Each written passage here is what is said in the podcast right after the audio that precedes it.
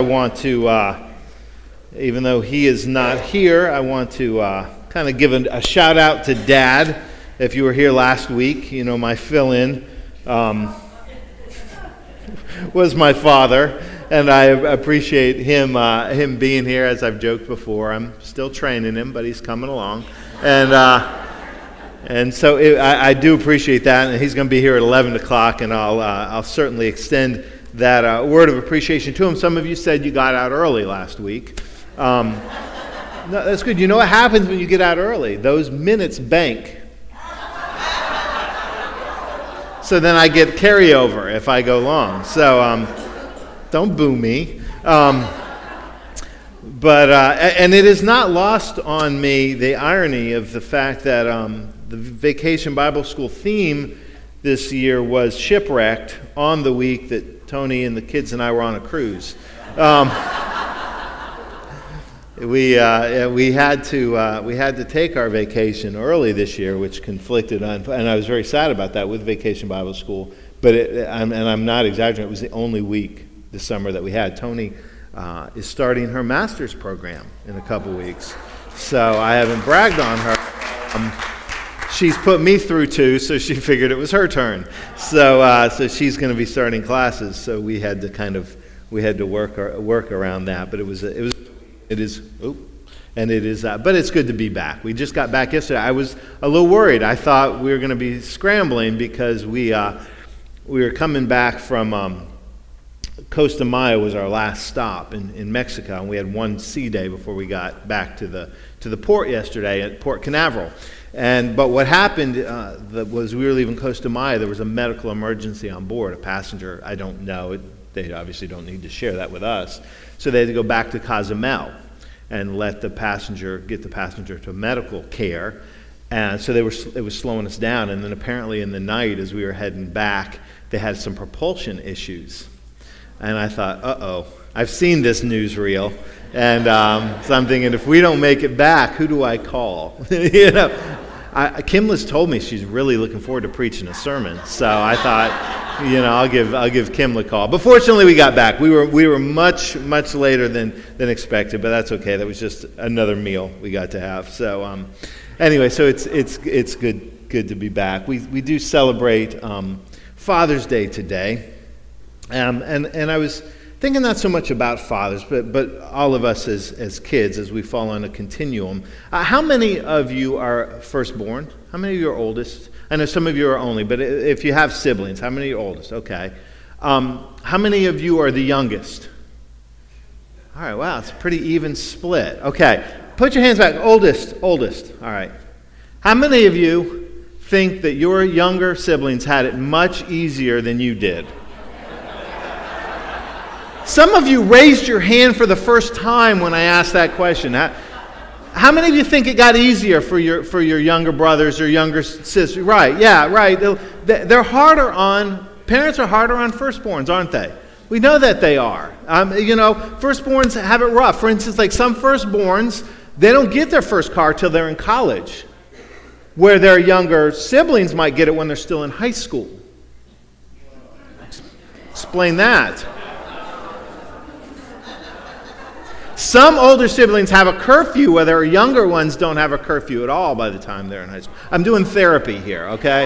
Um, no, we know. We know that, that because we do it as parents. We do it. I mean, it, it is, it's, it's that joke, but it's, it's partially true. You know, the first, first time you become a parent, the, the child's a, a porcelain doll.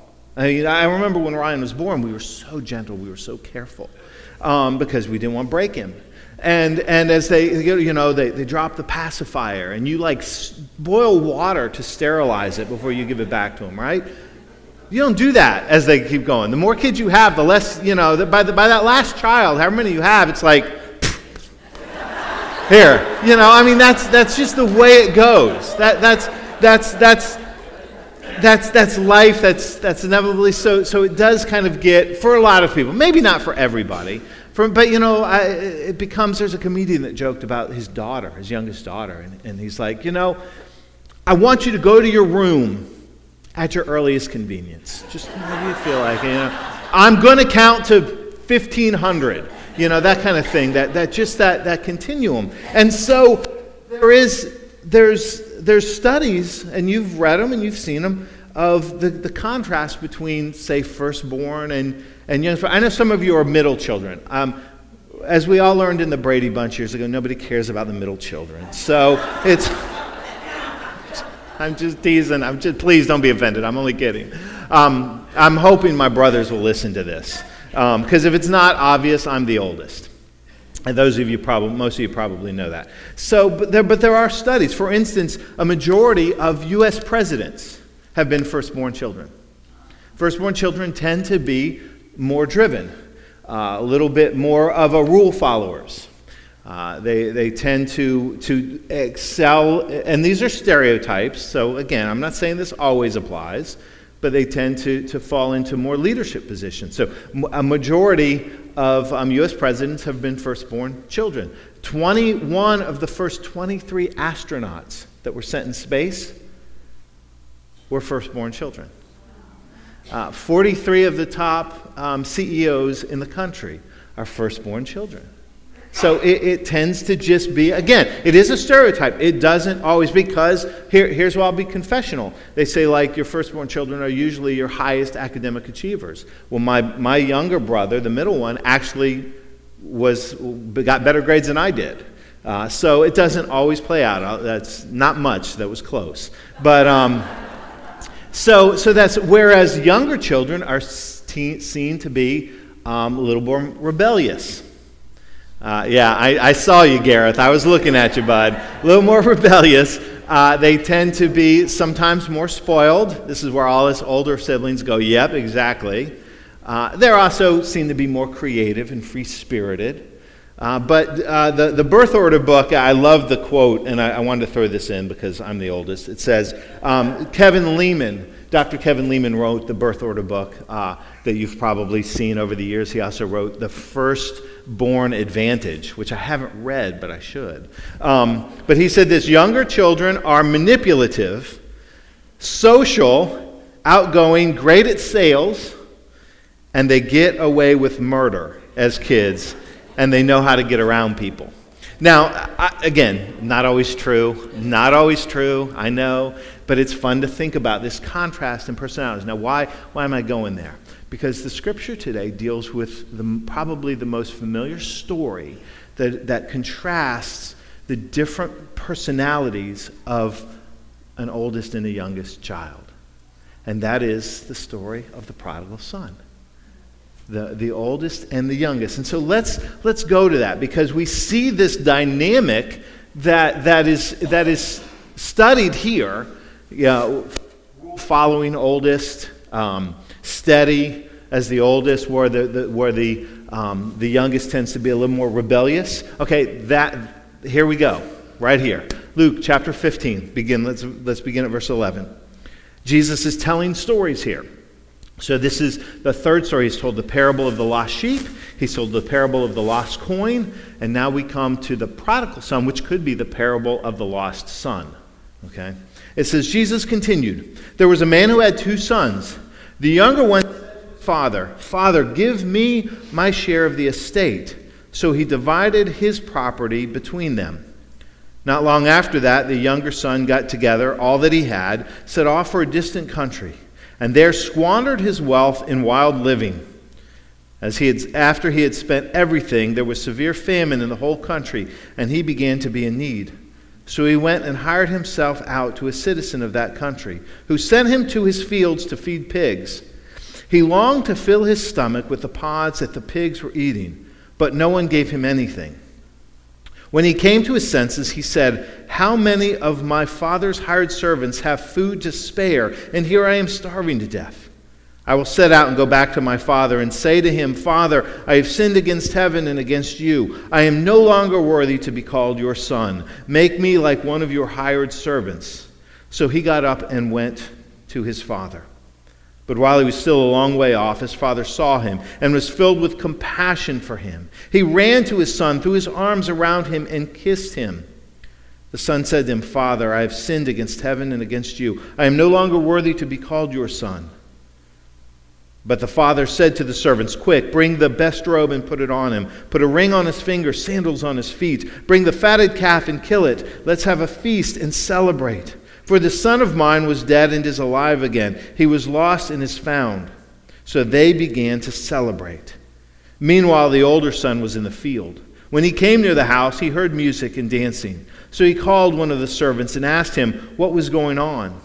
Your brother has come he replied, and your father has killed the fatted calf because he has him back safe and sound.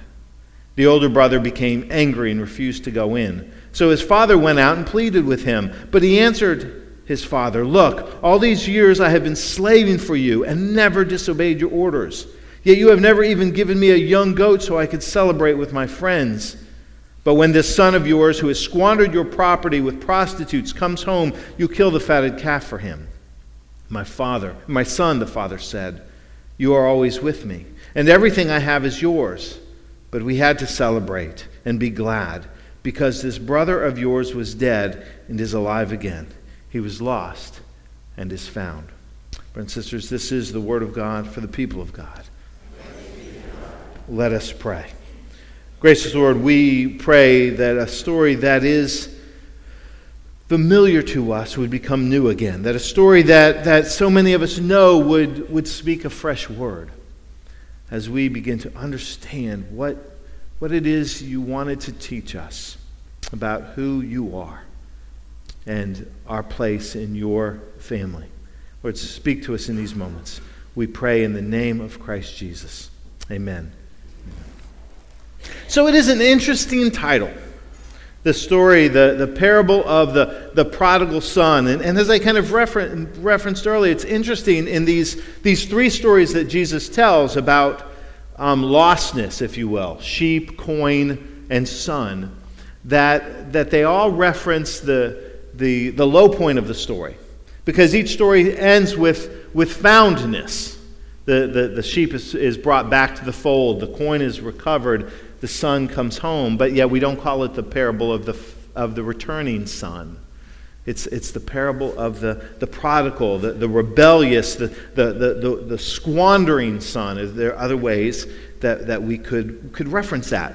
But, but the heart of the story we've got to understand really is not about the son. He's the catalyst. He's the, the one that puts the, the, the story into motion, puts the events in motion. But Jesus doesn't tell the story because he really wants us to focus on the Son. Because if that was the case, it would just be a moralistic story about a son who comes home again, about a son who makes bad choices and comes home again. And, and that's really part of, of what Jesus wants to, to teach. It's not the, the core of what Jesus wants us to understand. The story at its heart is about the Father. The story is about the Father's response to this prodigal son. And Jesus wants us to get a picture of who God is. I mean, that, that's why he tells the story. It's, it's, it should be fairly clear. If it's not, let me make it clear. The, the father of the story represents our Heavenly Father. The, the prodigal son, in many ways, in some ways, each son represents us at various places. But, but Jesus wants us to, to kind of get, a, get an understanding of, of who God is. Because that is a real important um, clarification for us. You know, one of the, the questions that we tend to ask a lot of, eh, when we get to know people, or, or at least kind of inquire about, is this question um, Do you believe in God? Do, do you believe in God? That, that, you know, in relationships and stuff will come up inevitably, I think, if you get to know somebody. You know, do you have a level of faith? Do you believe in God? And, and while that's an important question, I don't think that is the most important question, at least not for me. Because if you say to me, if, if we just bump into each other and we have a conversation, you say, Yeah, I believe in God, that really doesn't tell me anything. Because uh, a lot of faiths believe in God. I taught for a number of years, I've referenced before, I taught world religions at uh, the, the state college level. And so we would study a number of faiths from all around the world and faith traditions. There's a lot of faith um, that believes in God or a supreme being. Now, what is, what is far more important to me is what kind of a God do you believe in?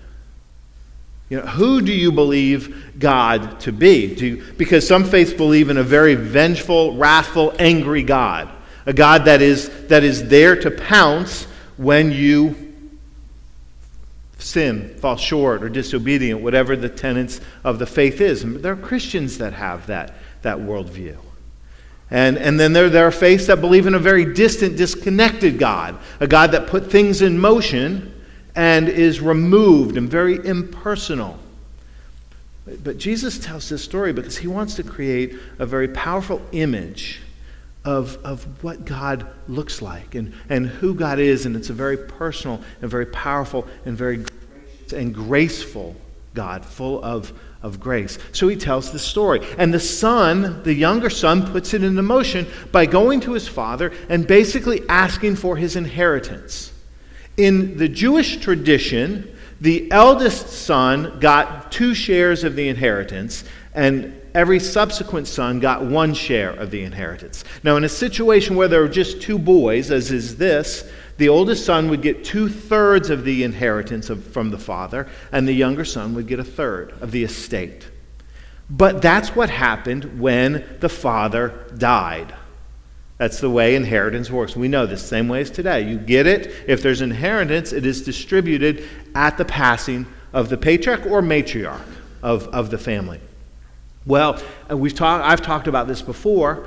The younger son is basically saying, Dad, I want it now. I don't want to wait for you to die. It's not happening fast enough. Uh, that, that, that should sound harsh, but that's, that's what the actions imply. That is exactly what the actions imply. Now, that, you know, it, it, sounds, oh, nobody would think that, but, but he does. He, I don't want to wait for you to die, Dad. Give me mine now. Again, spoiled and entitled. And so, but here's the thing the father does the father gives him this. Most of us would go, heck no. In fact, not only heck no, you don't get anything. That, that's what a lot of us would react at. You think this is for you? How about this? You're out of the will. But, but that's not what the father does. He gives him a third of the estate. And the scripture says he went to a foreign land, he went to a distant land. And, and there's symbolism all throughout the story.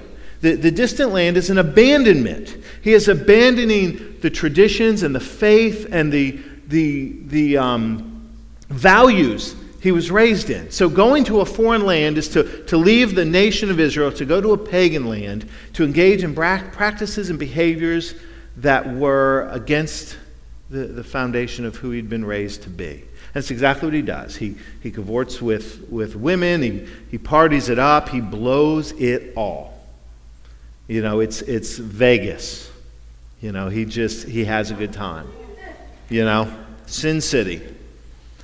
And then hard times come, and he's got nothing left. And so the scriptures tell us that he resorts to feeding pigs. Again, symbolism is very, very important. Remember, pigs were unclean animals. So this is meant to say he had sunk as low as he could sink. Whatever that is, if, if I said to you, what's the lowest point you could be at, uh, whatever that image is for you, that's what Jesus is trying to, to kind of match. He's, he says, well, he would even eat the pig's food. That's how bad it had gotten. And so he realizes that even his father's servants, even the lowest of the house, are better and better off than he's at. So he comes to his senses. I need to return home, but I know I've blown my opportunity. I know that there is no way that I'm going to be received back. So I have to go and fall on my knees and beg for some grace here. Because the tradition of the faith is not, would not have led to a, to a belief that the story was going to end well. The tradition of the, the rabbis would not have led to the, to the belief that this story was going to end well. What I mean is, Jesus is playing on a story that the listeners, his listeners, would have heard before. There was, uh, Jewish scholars have, have found that there was a very, very similar story. They would tell about a young man who does exactly this. And when he does return home, he's met with judgment and condemnation from his father. You have made your choices. Live with the result of your decisions. Continue to eat the pig's food. In other words, tough for you.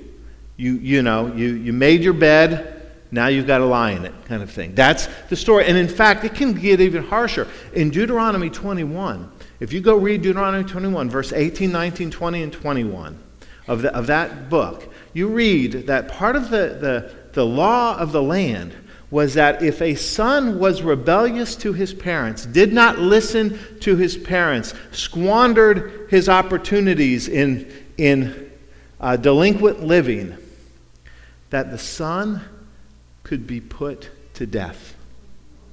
Now, I want you to think about your teenage years. How many of you would still be here if you could be stoned for rebellion? Some of you made it, but some, a lot, not, a lot, not a lot of hands went up.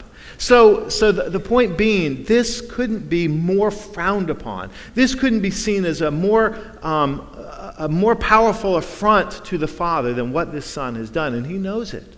And so he goes back and he basically begs for grace. But Jesus twists the story. He does this all the time. He takes what he thinks they know. They're tuning out. They're like, yeah, we know how this goes. The Father, you know, is mad and he gets judged. But, but no, that's not what he says. He says, while the Father still saw him, saw him a long way off. And, and there's an implication here. The Father's looking for him. Can you imagine? I mean, you can just see the scene where daily the Father looks off into the distance, just hoping, hoping to see his Son return. Some of you know that feeling. You know that as a parent, hoping to see, whether it's literal or a figurative, to see a turn. And it says, while he was a, far way away, the father saw him. And the father ran to meet him. The father ran to meet him. And we got to stop there because, again, there are things that we lose because the cultural significance has changed. Jewish fathers didn't run. It was an indignity to run. It was beneath them because a Jewish, uh, a head of the estate, a head of the household would wear long flowing robes. So, in order to run, a father would have to hike up the robe and show leg, bear some leg, so he wouldn't trip over the, the robe. Those of you ladies that wear long dresses, you know this feeling. Okay? Would have to hike it up and it would expose some of the leg. And that was seen as beneath or an indignity. The father doesn't care. He doesn't care about social standards. He doesn't care about expect. He doesn't care what everyone else thinks.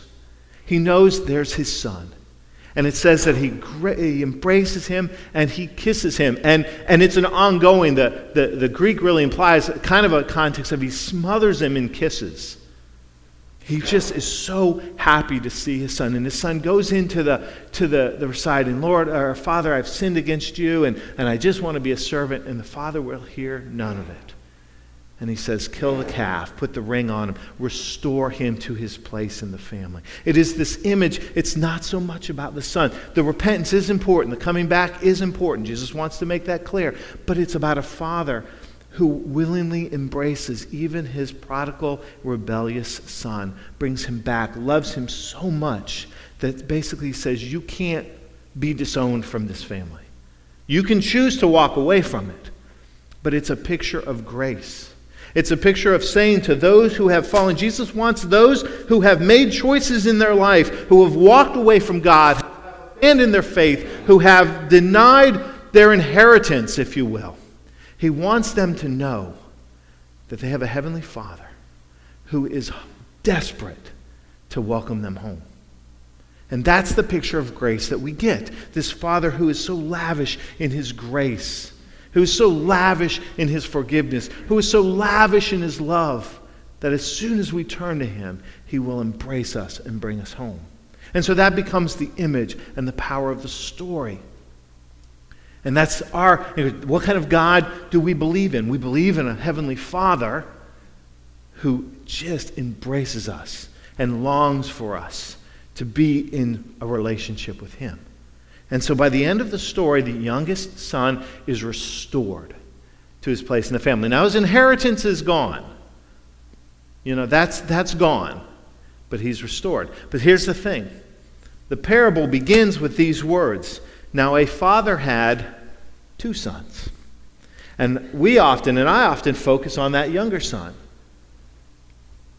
But what happens with the older son is just as powerful because this is, this is a fa- the story about two sons that are distant from their father. Two sons that are removed from their father. And it's a pendulum, if you will. You have, you've got the rebellious son. You've got the son that doesn't do anything right. But see, on the other end of the story, you've got the obedient son. You've got the stereotypical older son who is obedient, who is faithful, who does everything the father asks him to do, who doesn't ask for his inheritance, who stays loyal, who doesn't leave, doesn't make these horrible life decisions. And when he hears what the father has done for his younger brother, he is ticked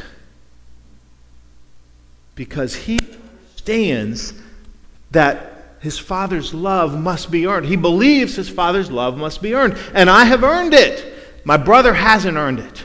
I deserve it. My brother doesn't deserve it. I should receive it. My brother should be judged. And this is the problem. He doesn't understand his, the depth of his father's love. He is as far away from his father as the younger son is because he's far away from his heart. And he doesn't understand that he is blessed and he will always be blessed. And what the Father has for him has never been removed. He has got his inheritance, but he doesn't understand the joy of the Father when the, the rebellious and the prodigal son comes home. And Jesus tells that story, and he includes that brother into it because he has a target audience. If you go back to the very beginning of Luke 15, you find out that Jesus is talking to the Pharisees because they are criticizing him because he's hanging around with sinners, because he's not following social protocol, because he's not doing the things that a good rabbi should do.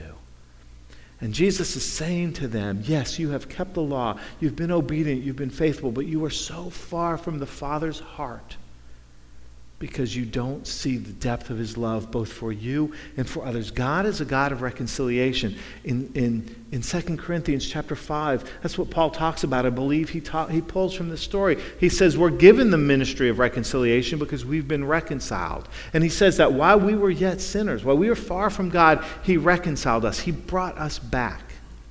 And for many of us, we have to be careful that we become the older brother that we become the older brother. And this is the trap that falls into those of us who have been good church kids our whole life.